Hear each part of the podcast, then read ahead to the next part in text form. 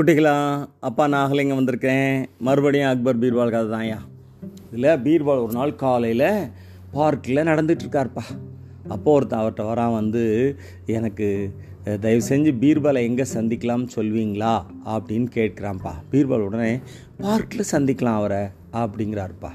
நான் கொஞ்ச நேரம் யோசிச்சுட்டு எங்கே அவன் வசிக்க அவர் வசிக்கிறாரு? அப்படிங்கிறான் அவர் ஒரு வீட்டில் வசிக்கிறாரு அப்படிங்கிறாருப்பா. அவன் குழம்பிட்டான். என்னடா அது?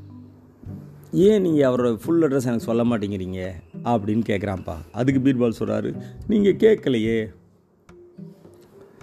நான் எனக்கு என்ன வேணும்னு உங்களுக்கு புரியலையான்னு அந்த ஆள் கேட்குறாரு உடனே பீர்பால் சொல்கிறார் தெரியலையே எனக்கும் அப்படிங்கிறாரு. அந்த மனுஷன் பாவம் கொஞ்சம் நேரம் அமைதியாக இருக்கிறார்ப்பா. இருந்துட்டு அந்த நேரம் பார்த்தா பீர்பால் நடந்துகிட்டே இருக்கார்.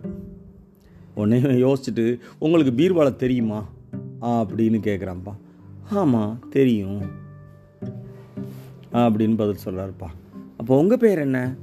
என் பேர் பீர்பால் அப்படிங்கிறார்ப்பா பீர்பால். அந்த மனுஷனுக்கு ஒரே ஆச்சரியம் வச்சு ஏன் என் ஒன்ட்டு தானே உங்கள் அட்ரஸை கேட்டுட்ருக்கேன்? நீ நீ யாருன்னு சொல்லக்கூடாதா என்கிட்ட என்ன மோசமான ஆளியா நீ?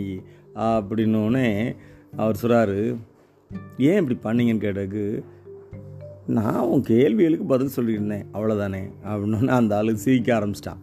இல்லையா நான் உன்னை தேடி வந்தது காரணமே என் பிர குடும்பத்தில் ஒரு பிரச்சனை இருக்குது அதை சால்வ் பண்ணதுக்கு தான் உன்னை தேடி வந்தேன்னு பீர்பாலும் சரி அதை சால்வ் பண்ண உதவி செய்கிறேன் அப்படின்னு அக்ரி பண்ணுறாருயா இன்னொரு நாள் இன்னொரு கதையோட அப்பா வந்து உங்களை சந்திக்கிறேன். அதுவரை நன்றி வணக்கம்.